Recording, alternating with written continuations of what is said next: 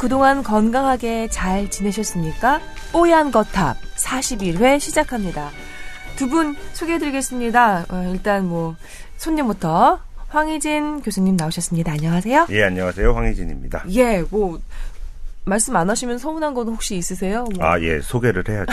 인천 서구 심곡동에 위치한 가톨릭 관동대학교 국제성모병원 가정의학과에 있는 황희진입니다. 네, 황 희진 교수님입니다. 가끔 그 댓글에 보면 황의진, 뭐 황휘진, 뭐 이렇게 뭐 많죠. 아니 제가 명색이 아나운서인데 발음을 어떻게 남자 해도 이름이 희진이가 별로 없어서 희진아 네, 이렇게 그렇죠. 되는 거죠. 황희진 교수님입니다. 조동찬 의학 전문 기자 나오셨습니다. 안녕하세요. 네, 안녕하십니까. 예, 조동찬입니다. 휴가는 어떠셨습니까? 네, 저희 어머님 모시고 네. 그리고 가족과 함께 휴가를 갔다 왔습니다. 역시 어. 가장은 힘들어요. 가서. 좋으셨죠? 그래도 네, 예, 좋았습니다. 네, 왜 좋았습니다. 대답 끝에 왜 한숨이 묻어나? 아, 좋은 거죠. 가족을 위해서 열심히 뭐 무언가를 했다는 건 음. 뿌듯하고 뭐 이렇게 어떤 만족감 같은 게 있었어요. 저희 그러니까 저희 어머니가 처음으로 네. 지금 우리 어머님 나이가 73 우리 나이로 73이신데 네. 처음으로 스노클링을 하셨습니다. 제가 도와드렸어요. 일흔셋의 스노클링. 음, 네. 너무 부럽다. 저희 아버지 이제 일흔셋 되셨는데 지난주에 입원하셨었는데 아, 그러셨어요? 심장 스텐트라는 게 있어요. 예. 예, 그거 많이들 하신다고 하더라고요. 저희 아버지도 다녀오셨어요. 어, 이런 가족 내 의료 정보 막 공개해드리면서 저는 김수원 아나운서입니다. 예, 근데 뭐 건강하셔요. 예, 잘 운신하시고 자, 뭐 뽀얀 거탑 들어주시는 청취자 여러분의 댁내 그 가화 만사성 뭐 그다음에 건강 이런 거 기원해 드리고 있습니다. 네, 설날을 맞아 새해 복 많이 받으시고 음, 참, 어, 이승훈 피자 출연 안 하실 거죠, 오늘도? 예, 옆자리에만 앉아만 계실 거죠? 궁금한 게 갑자기 생각나서 저희 다음 주 쉬기로 했습니다. 쉽니다. 와, 어우, 잘했어, 잘했어, 잘했어. 어, 대체 휴일 날 쉬세요? 네? 어, 좋은 네. 훌륭한. 그 황희진 교수님은 저희는 출근이죠. 네. 국민의 건강을 위해서니까, 예, 그건 웃으시는데 약간 눈물이 어린 것 같은 그런, 예, 느낌이 있네요. 예, 저희는 쉽니다. 예. 뽀얀거탑 오늘 2회 분량으로 에너지 있게 한번 진행을 해 보도록 하겠습니다. 자, 여러분 뭐 들어주시는 분들 알겠지만, 어, 저희 뽀얀거탑 골룸 안에서도 위상이 점점 높아지고 있고요. 현우가 아 이렇게 얘기하면 또 현우 팬들이 뭐라 그러지? 아 김현우 기자가 그 저희를 도와주어서 이렇게 순위가 올라가고 있다. 저희는 그렇게 생각하지는 않습니다. 여러분의 사랑을 먹고 저희가 무럭무럭 잘하고 있다고 생각하고 있고요. 그래서 아, 2016년 연내에 김현우 기자 그 장가 보내는 게 저희 목표입니다. 한마디 거드셔야죠, 조동찬 기자. 아, 이건 왜 왜 뭐 아는 거 있구나. 또 보시면 알겠지만 네. 현우가 뭐 장가를 가고 싶지 않아서 그렇게 한 건 아닐 것 같고요. 김현우 기자는 지금 충분히 본인의 생활을 즐기고 있다. 음, 그리고 그런 많은 팬들의 사랑을 음. 상당히 누리고 있다. 음. 그리고 그래서 어머나, 장가 가기는 쉽지 않을 더것 같다. 취재하고 싶은 그런 생각이 막 드는데 여러분 그 조동찬 의학 전문 기자의 표정을 보셨어야 됩니다. 네. 예, 표정을 보셨어야 됩니다. 많은 것을 그 내포하고 있는 예. 그런 표정이었어요. 자 오늘은 어그 메일 두 개만 저희가 추려 왔어요. 뽑아 왔습니다. 순이라고 해주신 분인데 이분은 미국 서부에서 거주하는 주부십니다. 시어머니가 88 되셨고요. 저희 미국에서도 이렇게 들어주시는구나. 감사합니다. 시어머님 영어로 할까요? 되시면 하시고 Ladies and gentlemen. Gentlemen. 교수님 오늘 아, 큰 웃음 주셨네. 감사합니다. 자, 시어머니가 아, 마흔부터 당뇨 판정 받으셔서 평생 당뇨약 드셨는데 여든 여덟이신 지금은 그 와파린을 드시고 계신답니다.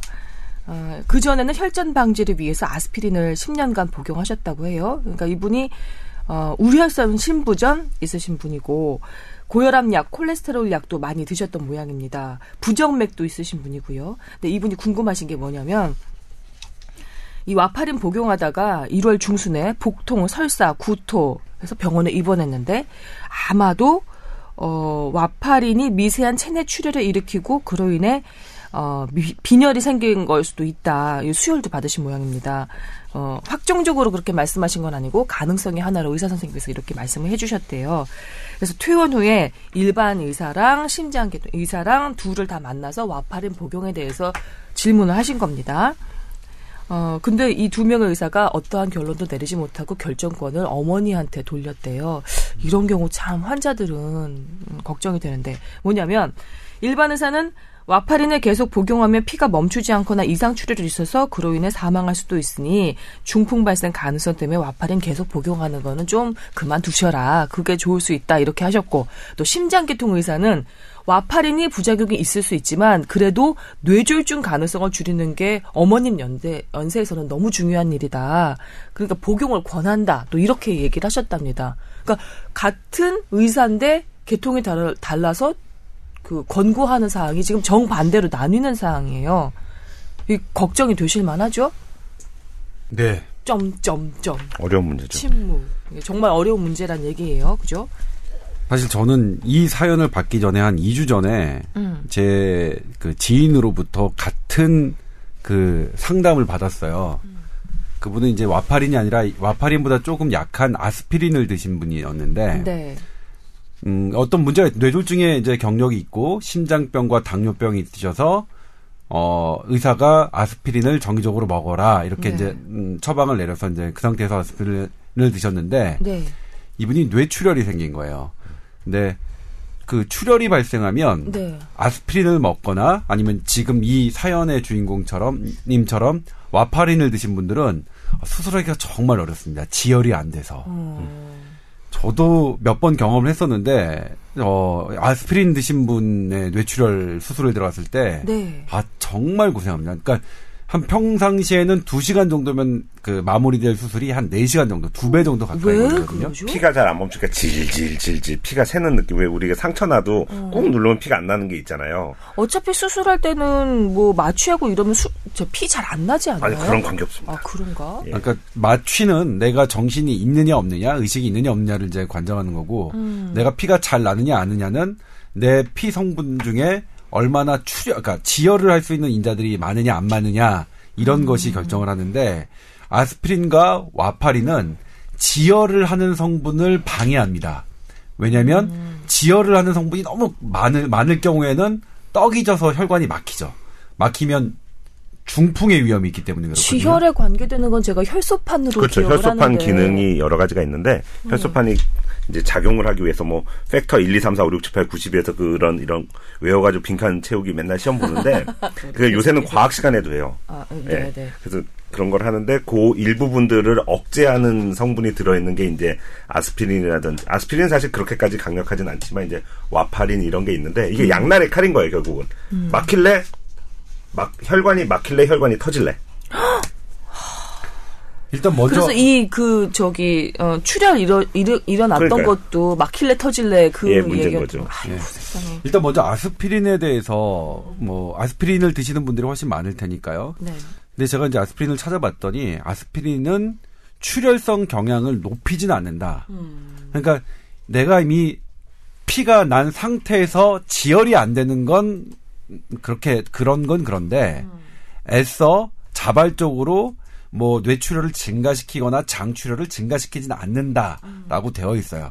그런데 사실 거기에 대해서 외과 의사들은 별로 동의하진 않아요. 왜냐면 경험들이 예, 있으니까 경험들이 실제로. 있으니까. 음. 근데 실제로 그 내과 선생님 심장 학회에서 내린 결론은 아스피린의 경우는 음 자발적인 출혈을 증가시키진 않으니까 어 그런 거 걱정 때문에 뇌졸중 위험이 있는데도 불구하고 음. 약을 중단할 필요는 없다 이렇게 결론 내려, 내리셨어요. 그러니까 이제 저희가 말씀드릴 수 있는 거는 아스피린 같은 경우에는 드셔도 된다는 게 어, 현재까지 결론인데 네. 와파린은 그거보다 조금 심각합니다. 와파린 같은 경우에는 네. 해마다 1에서 3% 정도는 자발적인 출혈이 보고되고 있습니다. 지금도. 그러니까 와파린 같은 경우에는 어떤 경우에 쓰냐면 아스피린을 드시는 것보다 훨씬 더 뇌졸중 위험이 큰 분들한테 와파린을 처방하는데 음. 이분들은 어 아스피린보다 훨씬 더 출혈 위험이 높은 그런 위험이 있는 거죠. 그러니까 득이 큰 만큼 해도 있는 거죠, 이 약이. 그래요. 그래서 이 경우에는 정답이 없습니다. 그러니까 이 일반 의사가 하시- 선생님이 하신 말씀도 맞고 음. 그 심장 선생님이 하신 말씀도 맞습니다. 와파린이 갖고 있는 1년에 1 내지 3%의 출혈 확률보다 뇌졸중 위험도가 당신은 더 크기 때문에 와파린을 드십시오 라는 말도 맞는데 아니 뇌졸중은 사실은 뭐 그냥 다른 걸로도 조절할 수 있지만 와파린은 게다가 한 번 더 지금 출혈이. 이렇게 이런 경험이 있으면 와파린을 끊는 게 맞지 않겠느냐 하는 말도 일리가 있어요. 그래서 이 경우는 이제 상당히 어렵고 어쩔 수 없이 이제 보호자에게 선택하라는 걸 얘기했는데 예. 근데 제가 이제 도움 말씀 조금 드리자면 네네 좋아요.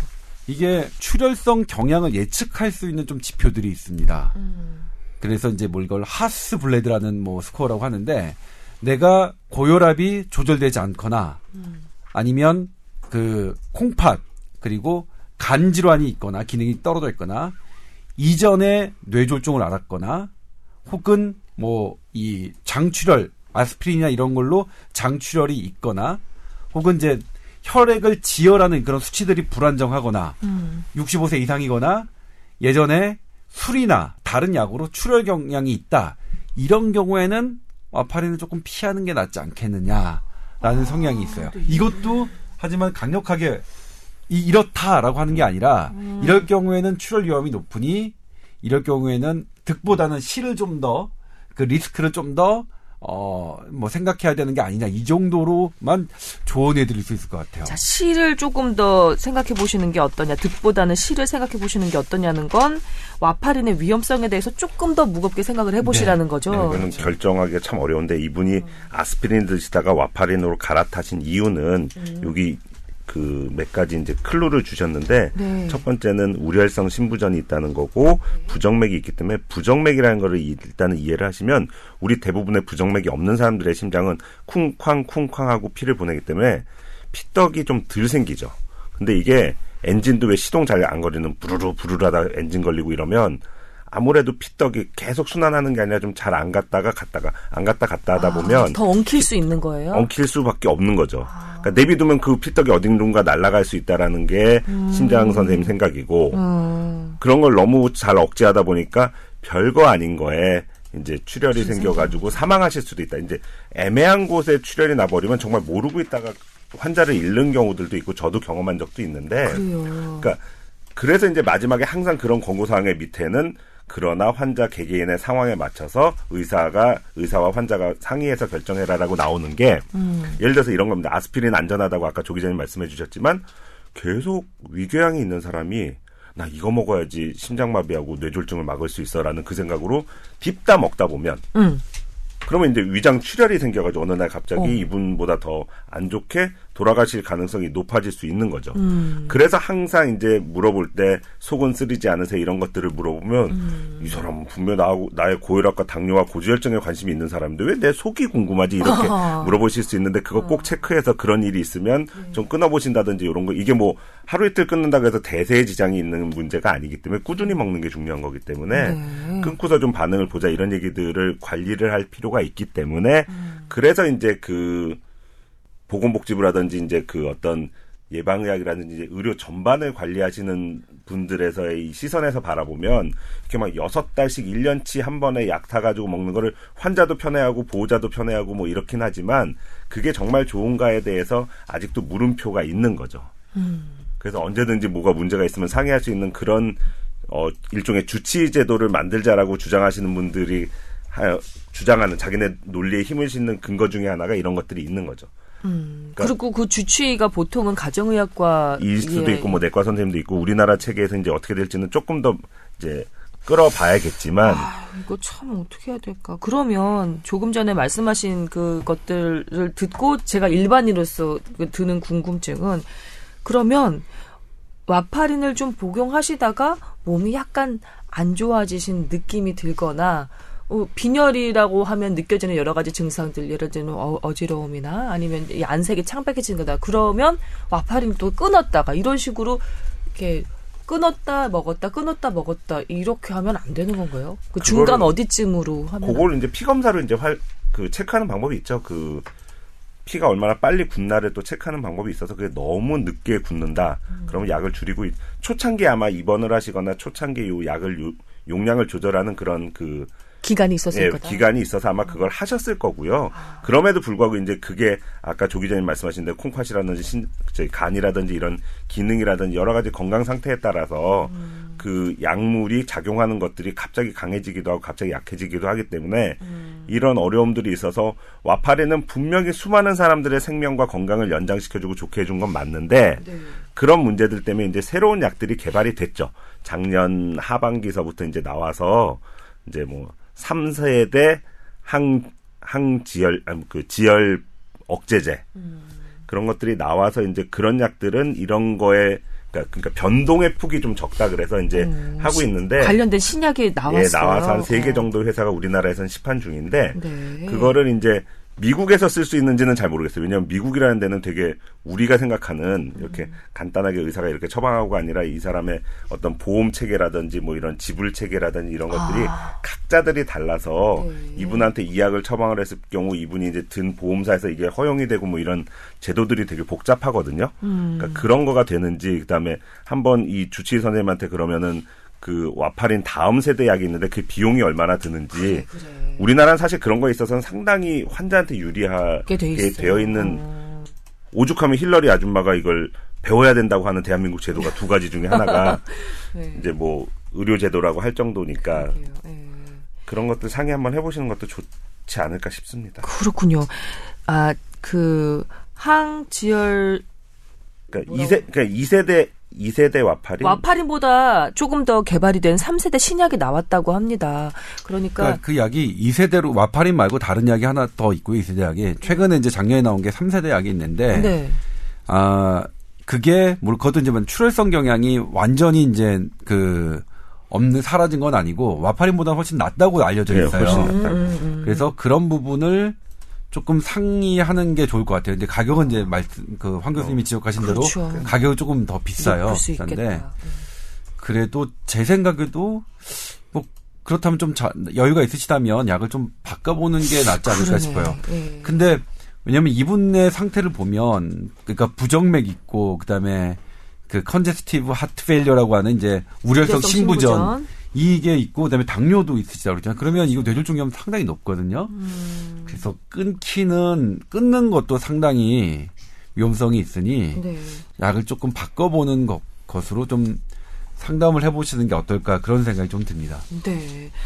아, 제가 만약에 이그 메일 주신 분이라면 어, 왜 안 찾아보셨겠어요? 인터넷 여기저기에서 그 신부전 관련해서도 또 와파린 복용에 대해서도 궁금하니까 많이 저 찾아보셨을 것 같은데요. 이렇게 그 기전을 좀 말로 풀어서 설명을 듣고 득과 실에 대해서 각각의 그 재반 상황에 대해서 얘기를 들으니까 아 결론을 내리기 도움을 결론을 내리는데 도움을 받는 것도 있겠지만 일단 마음이라도 조금 더 위안이 되고 시원해졌을 것 같아요. 그게 제가 예, 그 원하는 거기도 하고요. 에이, 걱정되시겠네요. 음, 신약 한번 문의해 보시는 걸로 예, 저희는 요렇게까지 말씀을 드리겠습니다. 아, 그래요. 네, 다음 사연으로 넘어갈게요. 로이라고 적어주신 분입니다. 어머니가 어, 족저근막염으로 한의원에서 치료를 받으신답니다. 어, 뭐 침도 놓고 피도 빼고 불침도 놓고 뭐 어머니는 느낌이 약간 호전된 것 같다라고 하고 계신답니다. 어, 현재는 계속 한의원 치료 받으시면서 족저근막염에 좋다는 깔창을 구매해서 사용하고 있습니다. 어, 뭐 통증의학과에 가봤더니 엑스레이 사진 보고는 별로 뭐 멀쩡한데 뭐 이런 소견도 예, 들으신 모양이에요. 족저 근막염에 대해서 전반적으로 한번 다뤄주세요 하- 하셨습니다. 저희 신랑이 족저 근막염이에요. 병원 뭐 이렇게 저렇게 의뢰를 해봤더니 자연적으로 낫는다고 스트레칭 하시고 좀 견뎌보시라고 그랬답니다. 맞는 말씀이죠. 그, 그런가요? 예, 그- 이게 참는 게 아니 능사인 참는 게 건가요? 아니고 이제 원래는 환자의 90%는 어 이제 굳이 수술이라든지 이런 거 안 하고도 시술이라든지 이런 거 안 하고도 좋아진다라고 되어 있기 때문에 네. 뭐 기간에 따라서는 사람들마다 차이가 있고 각자 처한 상태에 따라서 음. 당장 내일 뭐 경기에 나가야 되는 사람과 그저 그냥 그 회사 다니는 사람하고는 좀 상황들이 좀 다르겠지만 아, 족저근막염 혹시 낯선 분들을 위해서 잠깐 설명을 좀 해드리고 넘어갈까요? 뒤꿈치하고 엄지 발가락의 그 뭉툭한 이제 그 뼈하고 사이를 있는 그, 그 근육이 있고 음. 근육을 둘러싸는 얇은 막이 있습니다. 네. 거기에 염증이 생긴 거죠. 발바닥 근육을 감싼 막에 염증이 생기는 거. 건데 그게 이제 조금 많이 진행이 되면은 옆에 뼈를 뭐 잡아당긴다는 표현도 쓰고 여하튼 계속 이렇게 걸리적거린다 그럴까 그럼으로써 이제 뼈에 가시처럼 이렇게 삐져나오는 게 있어서 아마 엑스레이 찍어봤는데 그게 없기 때문에 음.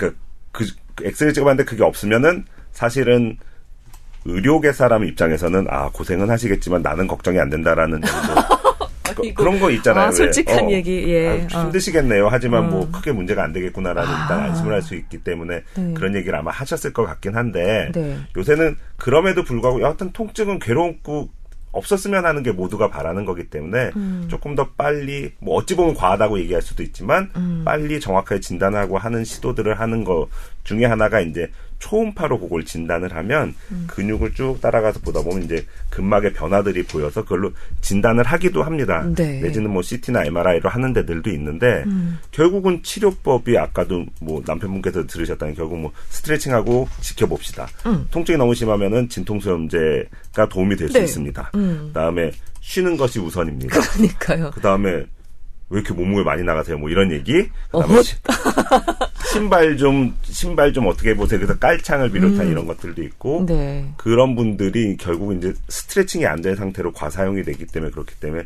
스트레칭하는 법은 뭐 찾아보시면 몇 가지가 있는데 네. 스스로 발을 좀 주물러 주는 방법이 있고요. 이제 음. 아픈 쪽 발을 반대쪽 무릎 위에다가 앉은 채로 올려놓고서 음. 엄지발가락을 뒤로 이제 젖힌다 그러죠. 꾹 눌러주면서 그, 부- 그 아픈 부분을 좀 마사지해 주는 방법도 있고. 음. 그다음에 또 하나는 이제 우리가 운동하기 전에 스트레칭 중에 하나가 이제 벽을 이렇게 손으로 짚고서 음. 한쪽 무릎은 안 아픈 쪽 무릎은 거의 벽에다 붙이다시피 앞으로 빼고 아, 뒤로 발을 뒤로 쫙 뺀 다음에 이제 발바닥이 땅에서 떠, 떨어지지 않게 어쩜 그렇게 눈에 보이게 설명을 잘하세요? 완전 그려지는데 눈앞에. 요렇게 이제 하고서 이제 해주면 그 꼭 뭐 족저근막염 그 부분만이 아니라 이제 종아리 쪽까지 다 이렇게 근육까지도. 스트레칭이 돼서 음. 그거를 이제 어느 정도 세트는 뭐 얘기들마다 좀 다르지만 뭐 10번 뭐 한 번 할때 15초 내지 20초 정도 뭐 30초 얘기하는 데도 있고 음. 그런 식으로 하루에 서너 번씩 반복을 하면 좋아진다. 교수님, 족탕은 어떨까요? 족욕, 따뜻한 물로. 그게 이제 따뜻한 게 좋을까 차가운 게 좋을까 가지고도 또 아직도 논란의 아, 여지가 있죠. 이제 그런 거 논란 있으면 그건 뺍시다. 아니, 아프자마자 뭐 몇 시간 동안은 찬 게 좋고 그 이후에는 따뜻한 게 도움이 될 수 있다. 음. 그렇지만 그게 이제 정말 차이를 내냐를 아직 연구들을 하기에는 음. 그 외에 너무 요인들이 많잖아요. 사람을 딱 넌 이제부터 이 환자니까 아무것도 하지 말고 요것만 해 딱 하고서 돌아다니지도 못하게 하고 이러면 딱 증명을 할 텐데 사람을 그렇게 할 수가 아니니까. 없기 때문에 이제 네. 증명하기가 어려서 보조적으로 도움이 될 수 있겠다 이렇게들 얘기하는 거고요. 네. 족저근막염이 좀 오래되시니까 아마 걱정돼서 이제 하시는 음. 거고 결국은 누가 잘 쉬게 하느냐 어떤 방법으로든 어제 제가 예. 그 뉴스에서 족저근막염에 대해서 다뤘었는데요. 한 그 치료까지 10개월 정도를 본다고 하더라고요. 예, 오래 가는 분들은 예, 그러니까. 좀 마음 편하게 예, 갖고 좀 일단 기다려 족저근막염에 대해서 제가 다시 것 좀. 설명을 드릴게요. 우리 몸의 모든 근육은 가운데가 말랑말랑하고 음. 양쪽 끝이 조금 그 근육의 끄트머리라고 하죠. 음. 그 부분이 약간 단단한 건으로 되어 있습니다. 그건 이제 인대라는 말도 예. 쓰고 근데 아, 그게 그 뼈에 붙, 붙거든요. 그러니까 발바닥 근육은 이제 가운데 이 주- 중심에 있죠. 그- 그 중심의 끝 한쪽 끝이 이제 뒤꿈치에 붙고 한쪽 끝은 앞에 그러니까 중간 정도의 발바닥 끝 그 프록시말 부- 아 그러니까 발바닥의 심 그 뿌리 뿌리 그쪽에 붙거든요.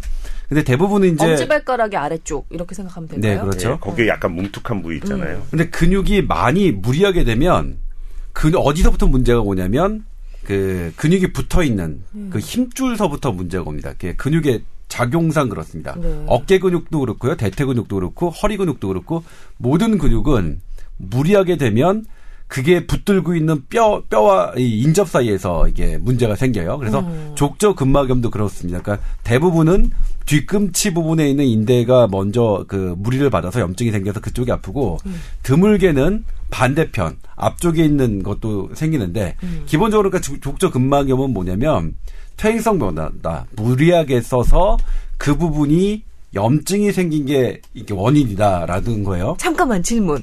퇴행성 그 질환이라는 거는 그 나이 때문에 생기는 게 아니라 그 용어상으로 볼 때 너무 무리하게 써서 병- 과사용.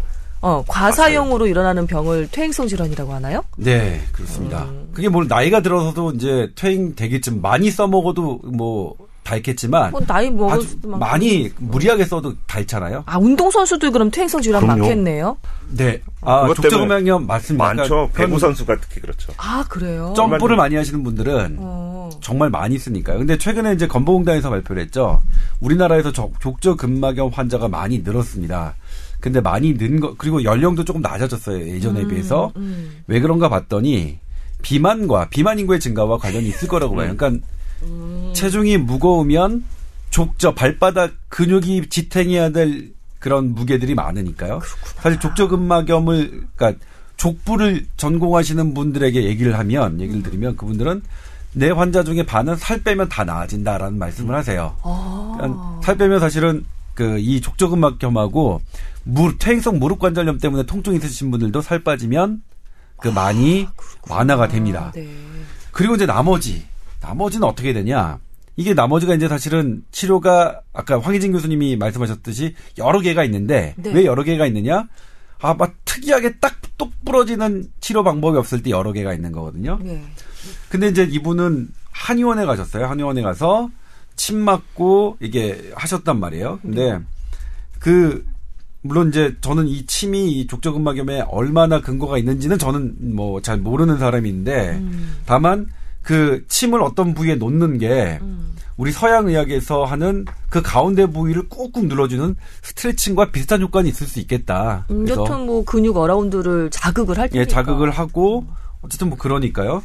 그 다음에 여기 말씀하셨던 초음파 충격기, 초음파 충격기는 사실 받으실 때 상당히 아픈 거는 사실이긴 한데 네. 어, 서양 의학에서는 어쨌든 초음파 충격기에 효과가 있는 것으로 되어 있습니다. 음. 이런 근막염이 있을 경우에 그래서 족저근막염 걸리신 분들 중에 초음파 충격기로 좋아졌다는 분들도 많습니다. 물론 이분은 이제 어 비싸기만 하고 효과가 없다고 뭐 말씀하셨는데 그럴 수도 있죠 어떤 분들에게는 그리고 어 제가 그, 그뭐 드리고 싶은 말씀은 일단은 근막 아플 때는 황- 아까 황 교수님도 말씀하셨지만 제일 좋은 게 아프지 않도록 덜 쓰는 게 가장 중요하다. 그러니까 평소에 많이 걸으셨거나 등산을 많이 하셨다 그러면 조금 줄이셔야 됩니다. 아플 때는. 그러니까 통증이 있다는 건 분명히 염증 반응이 있다는 거고 네. 염증 반응이 있을 때 무리하면 관절은 더 손상받습니다. 이게 악순환이니까 네. 아프실 때는 쉬시고 그다음에 어 이거는 쉽게 딱 부러지는 게 없이 조금 길게 가야 되는 건데 네. 살을 빼시는 거 되게 좋, 좋고 그다음에 아까 황 교수님께서 말씀하셨던 그런 스트레칭 방법 이런 것들이 보존적으로 도움이 된다고 알려져 있다. 이 정도 말씀드리고 싶네요. 이게 어 가지를 쳐서 제가 하나만 더 여쭤볼게요. 방금 전에 어어 그 근육 관련해서 통증이 생겼다. 그러면 일단 쉬시는 게 좋다. 이렇게 말씀해 주셨잖아요. 제가 어깨 통증이 있었던 적이 있는데 어 정형외과 갔더니 오히려 운동을 좀 하시라. 근육 어깨 근육을 강하게 만드는 음, 뭐좀 운동을 좀 하시라 이렇게 권, 권 통증이 좀 지나가고 나서. 지나가고 나서 예. 또아 이- 또 이제 아 그거를 좀 설명을 드려야 되는데 그랬는데 예, 예. 그러면 운동하지 말라는데 스트레칭은 한다. 스트레칭은 뭐냐? 이게 좀 의문이 생길 수 있죠. 스트레칭도 움직이는 거 아니냐. 근데 쉬라면서 왜 스트레칭을 하라냐?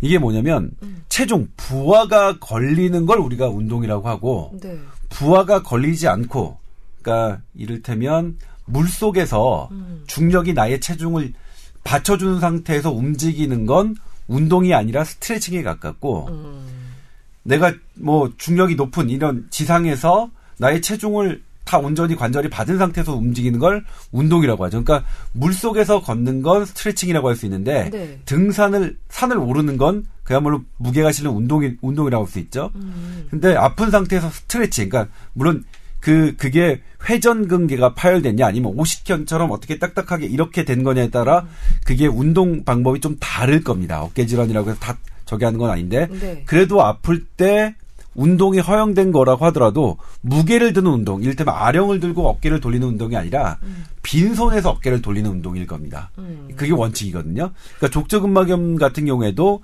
그 황희진 교수님이 말씀하셨던 스트레칭은 앉아서 발목 발목을 손으로 돌려주는 그런 걸 얘기하는 거고 만약 운 제가 하지 말라는 운동은 이제 서서 뭐 등산 가방 메고 산에 올린 올라가는 것 이런 거를 하지 말라는 말씀인 거죠. 네. 운- 운동과 스트레칭의 그 구별법에서도 또 좀. 그러니까 줄넘기는 절대 하시면 안 되고요. 줄넘기 할 때 제발 이상한 실내화만 신고 하는 줄넘기는 하지 마시고. 그래요. 3디다스 슬리퍼 신고 하는 사람도 봤어요, 그러니까요. 제가. 음. 그렇게 하지 마시고 예, 제대로 된 신발 신고서 하시는 게 필요할 것 같고요. 네. 그 수술법도 있습니다. 그 이것저것 해봐야 정말 안 되는 분들은 음. 정말 째고서 엄청나게 크게 하지 않는 관절경이라 그래서 아주 조그만 이제 그 카메라 같은 거 넣어가서 그 이상한 부위만 좀 가서 이제 풀어주는 그런 수- 뭐 시술보다는 좀 크고 거대한 수술은 아닌 그런 국소적인 수술법도 있기는 한데 모든 사람한테 해야 되는 거 아니고요. 음. 어, 그 보존적인 모든 치료법에 반응이 없이 통증이 점점 심해지는 사람들한테 할 수 있다는 거고 음. 아까 그 초음파 자극 내지는 체외 충격법이라는 말을 쓰는 건데 네. 그것도 정말 효과를 볼 사람들을 정확하게 딱 잡아서 하면 그 사람들은 여지껏 왜 이렇게 참고 살았나 그래 싶어요 할 정도로 막 이렇게 눈물 흘리는 정말 좋은 분들 있지만 그렇지 않은 딱 그 우리는 이제 인디케이션이라는 말 쓰는 적응증이라는 말 쓰는데 딱 거기서 보였을 그 초음파나 뭐 MRI나 CT상에서 어떤 어떤 변화가 있고 이런 사람들은 이걸 하면 도움이 된다라고 딱 되어 있는데 거기서 좀 넓게 다른 분들이 했을 경우에 재미를 못 봤다는 얘기들을 하실 거고요. 그거만 딱 맞으면 정말 좋아지는 근데 분들. 여기서 함정은 최충격 그 파 시술이 상당히 아프다는 거예요. 어, 아파요. 장풍이에요. 그래서 제 제가 아는 그분은 이제 정형외과 의사 선생님인데 네. 그분 본인 이거 받았다가 뭐라고 말씀하시면 야 이렇게 아프게 하니까 받은 다음에 나은 것 같은 느낌이 드는 거 아닐까? 아, 통증이 통증을 이제 치, 치료가 너무 아프다 보니까 그거보다는 낫다라는 느낌을 네, 준다고. 그렇게 말씀하신 분도 재밌다. 있어요. 본인이 정형외과 아, 전문이면서 예, 그러시구나.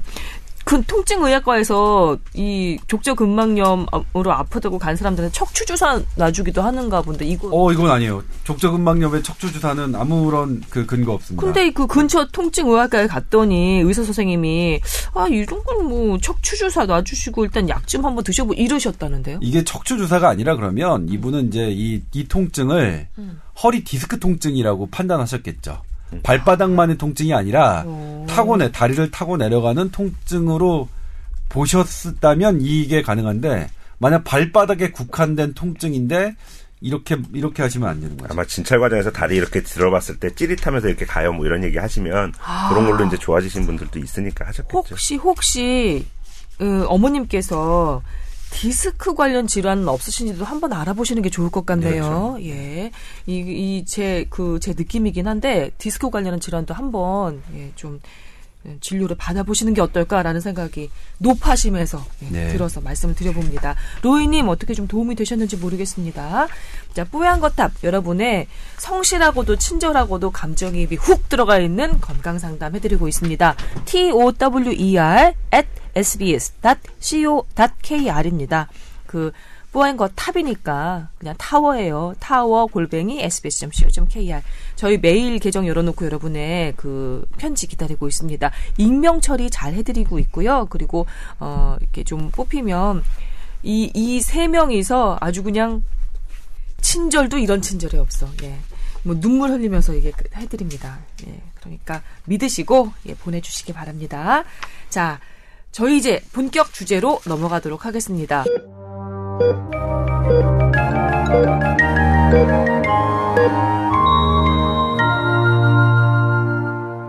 뚱뚱한 사람은 입맛이 다르다. 예.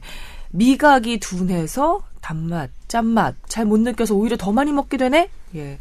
이, 이런 상을 그 적국에서 먼저 다뤘죠. K 본부에서. 예.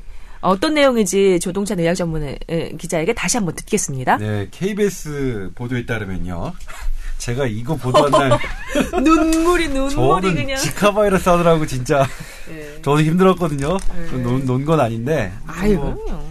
어, 뭐 화제가 되길래 봤더니 재밌더라고요. 네, 내용이 어떤 거예요, 예, 지금? 일단은 등, 뚱뚱한 사람과 마른 사람을 등장시킵니다. 음. 그리고 농도가 다른 소금물 4개를, 그니까, 쫙 양측에 딱 놔요. 음. 숟가락하고 네. 그다음에 옅은 농도의 소금물을 맛보게 합니다. 응. 두 분에게 모두. 응. 그리고 자기가 짜다고 느낄 때 바로 손들어라. 오, 그래요. 이렇게 시켰어요. 음. 근데 이게 분할법이라고 하거든요. 화면을 뚱뚱한 사람과 마른 사람을 양쪽에 둬서 음. 그 이렇게 실험하는 거를 보여주는 장면인데 이거 제가 참 많이 활용하는 방법인데 KBS 이 기자가 제 걸 흉내낸 거 아닐까 이런 생각이 좀 들었어요. 그럴 수도 있어. 그렇게 생각하자고.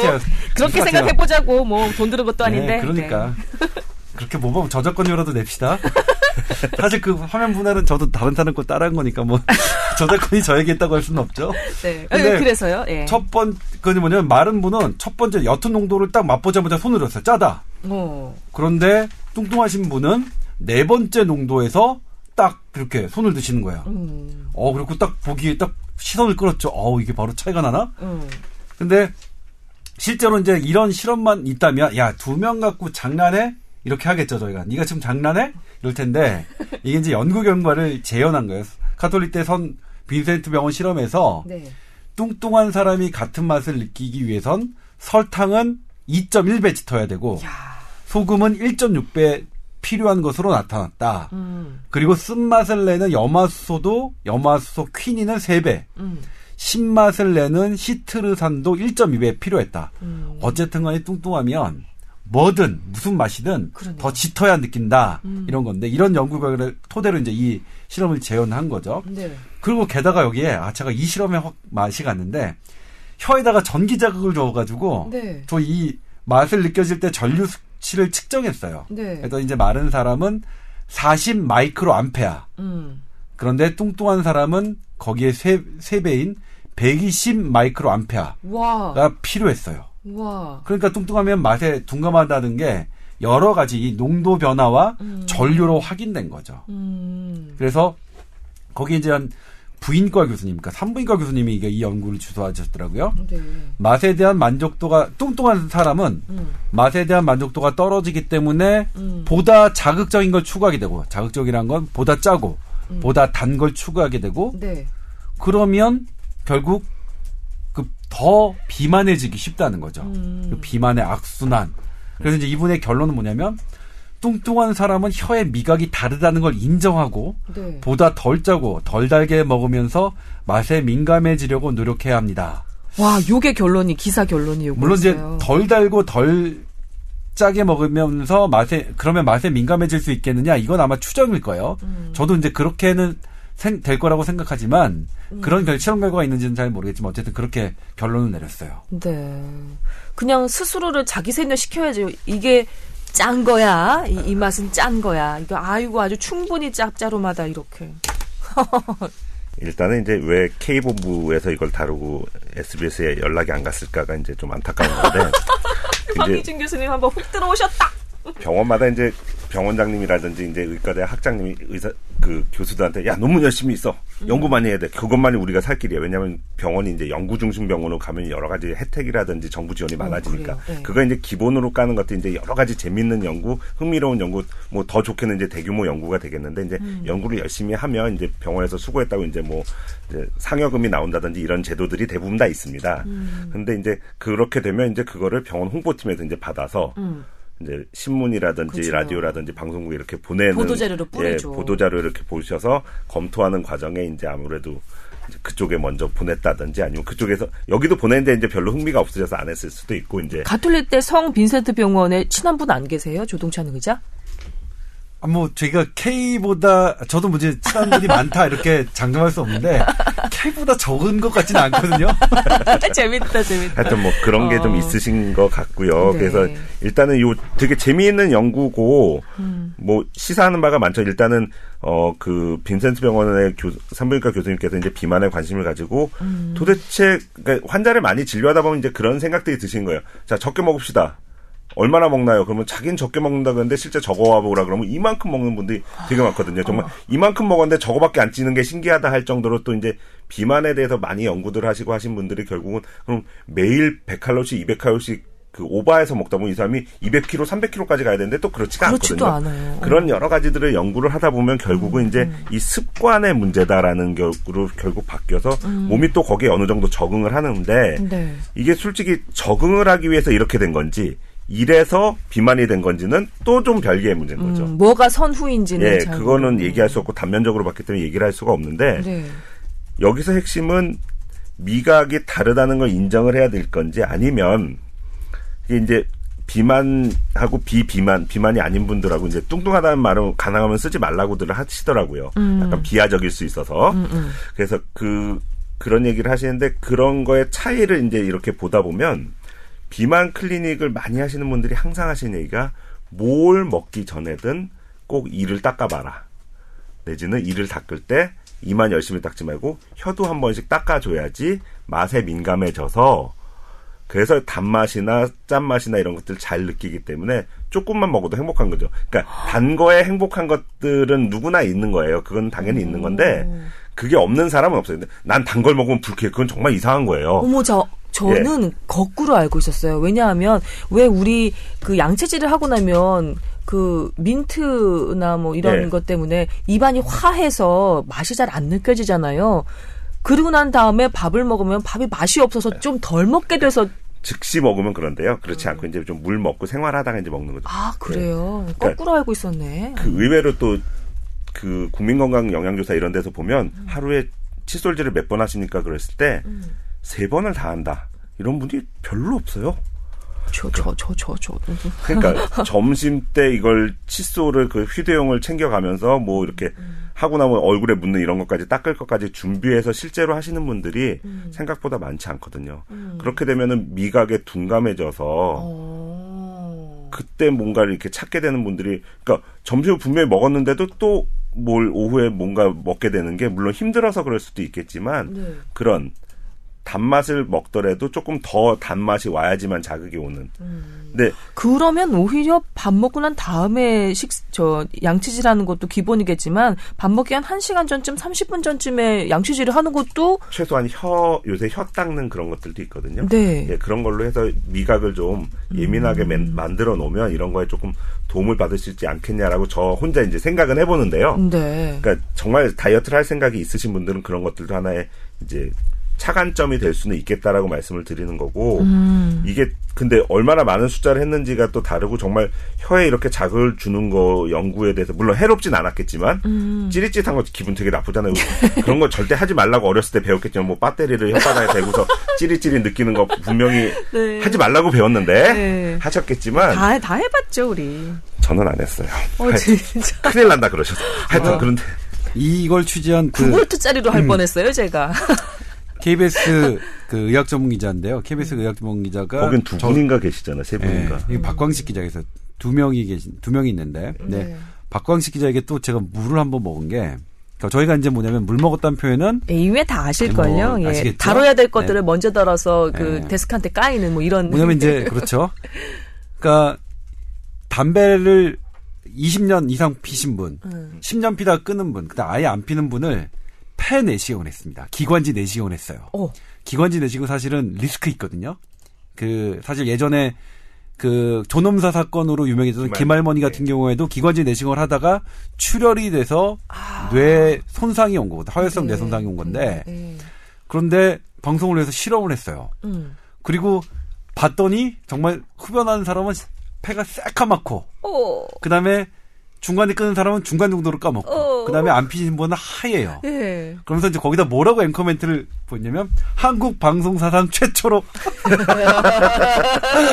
흡연자와 미흡연자의 폐를 예. 들여다봤어 이렇게 한 거예요. 그래, 저도 어, 기억나요. 이렇게 꽉꽉 예. 뭐 울림이 강했었는데 그, 그, 저기, 피험자들이 예. 그냥, 뭐, 별로 말할 수 없는 위치에 있는 사람들이었잖아요. 아니 그 부- 그분들은 이제 나중에 확인해 보니까 자발 스스로 원했다. 네. 자기들 기관전 내시경 어쨌든 돈 누구였죠? 뭐, 제작진이었죠? 아니요 그 병원 홍보팀 관계자들이었어요. 아, 홍보팀 그러니까. 관계자들이었구나. 본인들이 원하는 분들 아, 예, 안 되는데. 네. 그다음에 동의서도 다 받았다고 합니다. 그 위험에 그렇겠죠. 대한 동의서 예. 그리고 검사해보는 거 뭐 이렇게 저기 하는 거니까 실험의 가장 가치에 강하게 동의했습니다. 가장 그 병원에서 잘하시는 능숙한 분이 시, 그 실제로 시작을 했고 그러니까 예, 일반 시술과 동일하게 그러니까, 도- 그러니까 위험성과 동의는 뭐 엄격하게 한 상태에서 했다고 하- 하더라고요. 제가 그거 안 했으면 그거를 막 고발하는 기사를 쓸까 했어요. 확인해 보니까 또 완벽하게 했더라고요. 그거- 그런 이- 부분도. 이- 이번에 그 전기 미각. 근데 이번에 전기 미각도 좀 그래요. 야, 얘 잔인하다. 그러니까 이거 좀 잔인한데. 어. 근데 아니 근데 이제 화면을 어. 보면 그렇게 고통스러워하지는 않으시는데 네. 아무튼 요 정도 실험은 저도 할 걸 그랬다. 막 이런 생각이 좀 들었어요. 음, 네. 뭐 이거는 이거는, 예, 예. 네. 아니 하나 궁금해지는 게 어, 일단 비만인 분들이 미각이 이렇게 둔감한 거는 이제 알았다 이거예요. 그럼 이분이 열심히 운동을 하고 섭식 조절을 해서 살을 빼. 그래서 정상 체중이 됐어요. 그러면 입맛도 다시 예민해지나요? 돌아오나요? 그게 지금 제가 궁금한 부분인데 그렇다고 얘기하는 분들은 있죠. 살 빠지고 났더니 예전보다 좀 그랬어요라는 분들은 그러니까 사례들은 있는데 이게 정말 정설로 될지는 조금 물음표인 거고요. 현장, 의료 현장에서 그런 분들은 그런 많이. 보셨어요. 예. 어. 제가 일단은 요 그 맛을 느끼는 신경은 이제 열두 번째 신경과 그 일곱 번째 신경 뇌신경이 관여하거든요. 네. 그런데 어쨌든 신경과 그 맛, 맛의 자극과 뇌가 느끼는 뭐 이런 것들은 저희가 이제 전공하는 거니까 이게 이제 미각에 대해서는 잘 연구가 안 돼 있는데 후각에 대해서는 연구가 상당히 잘 되어 있습니다. 후각은 정말 우리가 갖고 있는 이- 것 중에 가장 예민한 저희거든요. 예민하다는 게 어떤 어떤 걸 증명하냐면 우리가 여기가 이제 만약 화장실에 어떤 화장실이면 화장실 딱 들어가면 막 냄새 나잖아요. 음. 근데 조금만 참으면 냄새가 없- 없어져. 못 느끼는 거죠. 너무 예민해서 나중에는 거기에 먹통이 되는 거예요. 아, 이 신고가- 후각 세포가 그냥 완전히 어. 그냥 넋이 나가는 거예요. 너무 예민한 음. 세포다 보니까. 네. 근데 넋이 나가지만 나중에 또 다시 자극이 약한 곳에 가 있다가 화장실 들어가면 또 금방 냄새 맡죠. 음. 이런 경우가 뭐냐면 이럴 경우에 일시적으로 먹통이 그러니까 이렇게 확 먹 먹통이 되고 무뎌진 감각이 나중에 조용한 평온한 곳에 가면 회복이 되는데 네. 그게 아니라 점점 떨어져 이게 기능이 이 일시적인 게 아니라 그러니까 이를테면 한 달, 두 달 정도의 기간에 두고도 회복되지 않는다. 이거는 우리가 떨어진 거로 보거든요. 더 이상 회복되지 않는. 그래서 음. 비만한 환자 사람들에게서 이렇게 미각이 둔해진 게 일시적인 거냐 아니면 나중에 회복된 것이냐 요게 진짜 저는 궁금했어요. 이 리포트를 보고. 진짜 네, 궁금하네요. 궁금했어요. 그래서 누가 좀 연구 좀 안 해주나? 그, 그 팀에서 또 하겠죠. 어. 이제 해가지고. 가, 톨릭대 성 빈센트 병원 같은 가톨릭 대인데 어떻게 좀 아, 저희는 가톨릭 관동대학교고 조금 알- 다른데요. 예, 그렇군요. 그, 네. 그래서 이제 그, 그 일단 실험이 조금 재밌는 실험이고 아이디어가 좋으셨다는 건데, 음. 글쎄 그 정말 좋아질지는 좀 해봐야겠죠. 그리고 누가 더 develop을 해가지고 다른 조금 더 깊은 연구를 하셨으면 좋겠어요. 맛이라는 게 되게 어려운 게 후각은 아까 말씀하셨죠. 후각은 되게 예민하고 금방 적응을 하는 특징이 있는 반면 미각은 또 그렇지가 않거든요. 왜냐하면 어. 그 맛이 우리가 그 과학 시간에 배운 혀가 있고 네. 혀 끝에는 맛을 볼 수 있는 뭐 미봉이라는 말도 쓰고 맛봉울이라는 음. 말도 쓰는 이렇게 bud가 이렇게 올라와 있어서 미뢰. 예, 미뢰라는 말도 쓰고 해서 거기에 뭐 혀의 앞에 3분의 2 부분은 뭐 단맛 어쩌고 저쩌고 느끼고 어. 뒤에가 이제 쓴맛 어쩌고 느낀다 해서 맨날 시험 문제 나오는 그거 네. 저도 지금 헷갈리는데 여튼 그것들이 자극을 받아서 그럼 거기까지 뇌신경이 와 있냐 그건 아니고 이제 거기서 또 중간적인 신경이 거쳐서 뇌신경이 이렇게 가는 건데 신경 전달 물질의 문제인 건지 음. 그 신경도 그냥 전선점 쭉 돼 있는 게 아니고 각각에 떨어져 있는 것들에 또 어떤 물질들이 가서 계속 자극을 줘서 마지막까지 가는 거거든요. 쭉 되어 있는 것이 아니고 그래서 이제 뇌신경 같은 경우에는 중간에 이제 시냅스가 없이 바로 네, 나오는 거니까 그렇죠. 그 말단 신경이니까 상관없는데 이제 역치의 문제일 것 같아요. 제 생각에는 음. 이 각각의 그 아까 지금 taste bud 말씀하셨는데 예. 그뭐뭐 우리말로 뭐 미뢰. 미, 미뢰요? 음. 예. 맛봉우리. 맛봉우리. 죄송합니다. 음. 교수님이 더 이제 교수님 저, 단어가 더 정확하기 것 때문에 그 맛 봉우리에서 느끼는 그 미각 세포의 그 뭐냐면 유연함 그런 음. 거겠죠. 그러니까 얘가 유연해서 그러니까 살짝 자극이 들어와도 살짝 설탕이 들어와도 어이 오케이 민감도. 하는 건데 얘가 딱딱해져 가지고 이미 어. 웬만큼 들어와서는 흔들리지 않고 아니 몰라 너 설탕이야 나 잘 모르겠어 더 많이 들어와야 아 나 설탕 느끼겠어 이렇게 아예 변한 변해 버려서 그런 건지 그 그러니까 어쨌든 그 제 생각에는 그 차일 것 같은데 요거는 제가 이번에는 깊이 있게 공부를 못 해봤는데 한번 다음 한번 차, 요거 시간 날 때 요런 외국 연구와 관련된 게 있는지 없는지 한번 그거는 확인해 보고 만약 외국 연구가 안 돼 있으면 이 가톨릭대 성 빈센트 병원 부인과 연구팀에 종용하겠습니다. 연구를 당장 하시고 그다음에 그 연구는 반드시 SBS에게 달라고 재밌다. 말씀드리겠습니다. 예. 아니 근데 하나 좀 궁금한 게 말이죠. 비만과 미각은 연결이 돼 있는 게 실험상으로 이렇게 좀 거칠게나마 증명이 됐는데 시각, 후각, 청각은 비만과 어떤 관계가 있을까요? 제가 하나 지금 생각이 나는 게 뭐냐면 왜 조폭 영화 보면 앞에 일단 막 돼지 비계랑 마가린이랑 넣어서 막 섞어가지고 살을 찌우게 일부러 살을 찌우게 만든 그 뭐라 그래요? 덩치분들. 덩치분들을 제 일선에 둔대요. 무슨 파와 무슨 파가 싸울 때 왜 그러냐면 그 좀 비만하신 분들은 몇 대 맞아도 그 아픔이 그렇게 세게 느껴지지 않는다는 거예요. 일단 혹시 이런 것도 연관이 있을까요? 마치 미각처럼? 일단 시각 같은 경우에는 비만이 이제 그 우리 저쪽 눈 쪽 안쪽에 막 망막 망막에서 시신경이 모이는 걸 황반이라고 하는데 음. 그 부분은 혈관이 되게 중요하거든요. 네. 근데 비만하면 그쪽 혈관도 망가져서 음. 좋지 않겠죠, 당연히. 네. 그 다음에 청각도 마찬가지입니다. 청각은 오늘 아침에 제가 자료를 봤는데 네네. 그러니까 고지혈증과 뭐가 있으면 음. 고지혈 뭐 대사증후군이 있으면 음. 청력이 뭐 떨어질 확률이 몇 퍼센트 높다. 제가 지금 기억력이 예전 같지 않아서 그러니까 예전에 진짜 한 번 보면 거의 복사기처럼 이런 감각 세포들이 혈액과 또 관계가, 관계가 있고요. 그 혈액 순환 있어요? 내지 미세 혈액, 미세 혈액이죠. 이제 음. 눈이라든지 귀가 거의 말초 기관이기 때문에 네. 혈관이 되게 얇아지거든요. 음. 그쪽 혈관이 이따시만하게 넓으면 거기까지 못 가죠. 그렇겠죠. 심장에서 보내서 점점 그러니까 좁아지는데 뭐냐면 모든 신경과 혈관은 같은 주행을 하거든요. 네. 그리고 신, 혈관도 자기를 먹여 살리는 혈관이 있어요. 음. 혈관도 자기가 피 공급을 받아야 공 이게, 그렇죠. 펌프질을 할 테니까요. 혈관도 세포인데. 신경도 마찬가지거든요. 어, 신경도 그런데 신경을 공급하는 어쨌든 혈관이 망가진다. 음. 그러면 그 신경 자체 기능이 떨어지겠죠. 그렇겠죠. 근데 비만은 혈관을 어쨌든 망가뜨리는 위험 요소니까 음. 전반적으로 비만, 그러니까 일단 이거는 원론적인 얘기고 이론적인 얘기인데 네. 제가 각각에 대해서 그러니까 시각 방금 말씀드렸던 눈과 이 청각은 연구 결과가 나와 있는 것 같아요. 네. 근데 저 청각은 제가 이전에는 못 봤는데 오늘 자료를 보니까 음. 그 발표가 나온 거 보면 청각도 이 혈관 관- 건강과 상당히 네. 영향이 있다. 네. 그런데 후각이 있는지는 그거는 제가 잘 모르겠네요. 음, 후각, 미각. 네, 그런 미- 거가 이제 미각은 지금 어쨌든 간에 혈관을 혈관 혈관으로 설명하지는 않지만 통각은 통각. 통각도 있지 않을까요? 이 있을 모든 것 감각에 같은. 다 이제 좀 둔해질 수 있고 아. 그럴 수 있다는 이유가 이제 아까 말씀하신 신경도 이제 먹여 살리는 혈관들이 있는데 음. 혈관이 이제 비만 내지는 뭐 대사증후군 내지는 이런 걸로 인해서 네. 망가지기 쉽다라는 것도 있고 어. 비만 자체인 분하고 비만이 아닌 분들하고 차이 중에 하나가 혈관 내 염증 물질에 좀 차이들이 있습니다. 그 어허. 염증 지수 자체가 우리가 뭐 감기가 걸리거나 막 난리가 나고 열이 펄펄 날 때 염증 수치 올랐습니다. 이런 얘기들 병원에서 아마 들어보셨을 텐데 네. 그 정도까지 엄청나게 높은 건 아니지만 음. 그 정상 그 치 안에서 상위권에 있는 분하고 하위권에 있는 분들이 있을 텐데 네. 그러니까 영어로는 그냥 low grade chronic inflammation 음. 그러니까 저강도로 만성적인 염증이 되다 보면 네. 이제 그 혈관에 망가뜨린 것도 있고 신경에도 안 좋은 영향을 끼치기 때문에 네. 기능이 떨어진다고 아마 조 기자님 말씀하신 그런 연구들이 요새 논문들을 하도 쓰라고 그러니까 이제 자료들을 막 모으다 보면 한- 자기 자료를 모아봐야 이제 큰 논문을 못 쓰니까 음. 우리나라 이제 대표적인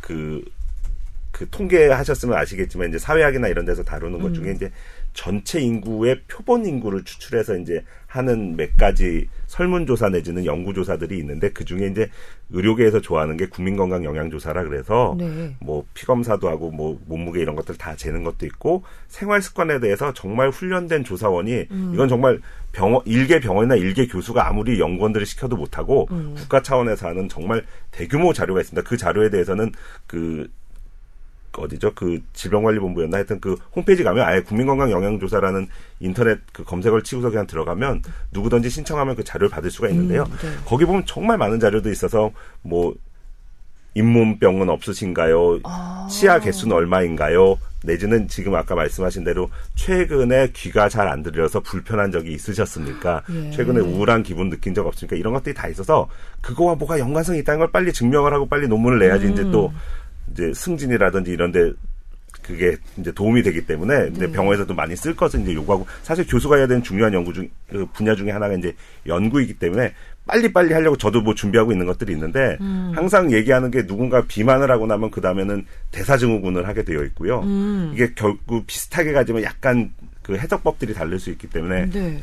그뭐 이제 그 종속 변수라 그러죠. 이제 결국 마지막에 뭐 변화를 주냐 이런 거 볼 때 이제 이렇게 청력, 후각 뭐 이런 것들을 아마 그 조사하는 것 중에 있어서 뭐 교수님들이야 좀 힘드시겠지만 우리 일반인 같은 경우는 그런 연구가 좀 더 활성화됐으면 더 좋을 것 같은 게 이런 raw data 있잖아요. 식습관이니 건강이니 이게 대규모로 이렇게 축적이 된 raw data에서 의미를 추출해 가지고 뭔가 그 일반인들한테 좋은 건강 상식으로 이렇게 전달해 주는 거는 상당히 의미 있는 일인 것 같은데요. 거기서 또 조심해야 될 게 이게 단면 연구기 때문에 아. 얘랑 얘는 이렇게 했는데 인과관계를 얘기할 수가 없어서 마치 이것처럼 미각 예. 연구처럼. 그 뭐가 선행 선행 관계를 얘기할 수가 없기 음, 때문에 좀 그런 한계점이 좀 있죠. 그렇죠. 아직 오- 음. 그 지카 바이러스도 지금 막 난리치는 지카 바이러스도 소두증에 인과관계는 아직 확인되지 않았으니까요. 그렇죠. 근데 제가 정정해 정정할 게 있는데 제가 오늘 아침에 봤다는 자료에서 청각 관련 자료요? 청각 관련 자료에서 비만과 난청과의 관계인 줄 알았는데 아니었습니다. 어?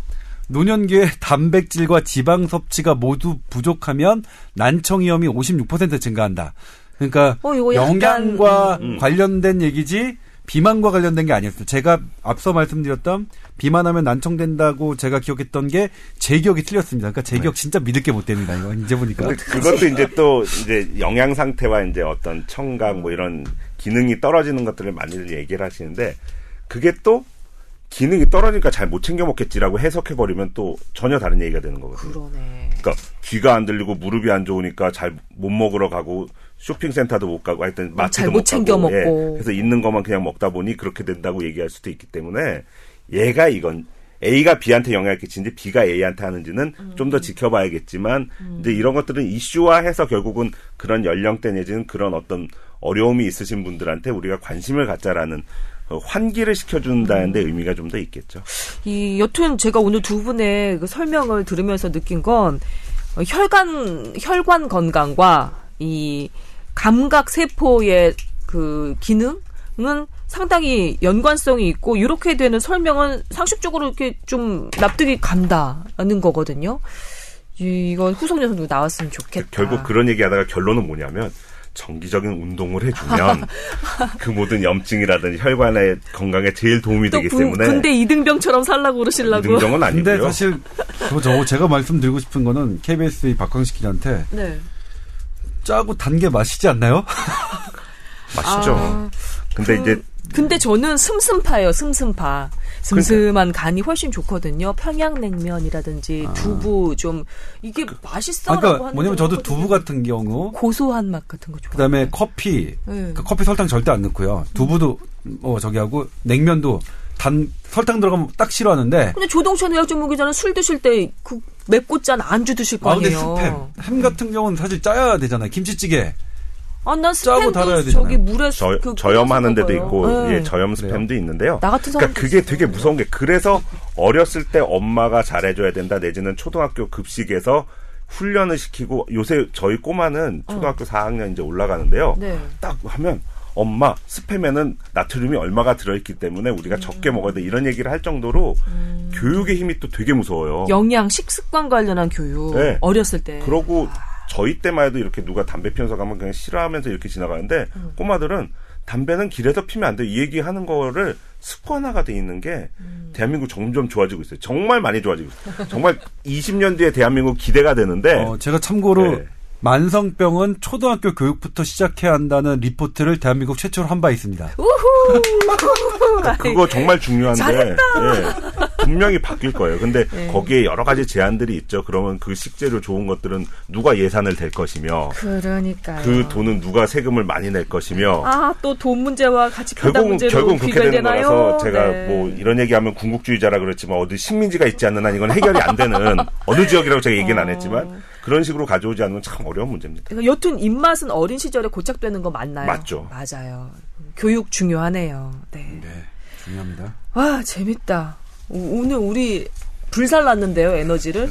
2주 분의 그 에너지를 불살랐는데, 자, 뽀얀 거다 청취자 여러분께서는 어떻게 들으셨는지 모르겠지만, 저희는 하여튼간 아주 재미나게 얘기를 했네요. 오늘 두 분의 얘기 어, 잘 들었고요. 그리고 음 바라건대 바라건대 살을 빼면 입맛도 다시 돌아오기를 이렇게 사실 정리를 근데 살이 빠지면 어. 입맛이 안 돌아도 상관없지 않나요? 내 몸이 멋있는데 멋있어지는. 아유 그래도 맛있는 것을 먹는 만족도가 있는데 저는 이 말이 제일 서러웠어요. 맛에 대한 만족도가 떨어지기 때문에 보통 음식 말고도 더 많이 먹게 된다. 응, 더 강력한 걸 먹게. 그러니까 벌충하느라고. 참네. 예, 여튼 그 다시는 물 먹지 마시고요, 기사. 이렇게 한번 더 볼질러 주시면서 자 오늘 어, 마감하도록 하겠습니다. 두 분 수고 많으셨습니다. 감사합니다. 네, 고맙습니다. 네, 설날 잘 보내세요, 여러분.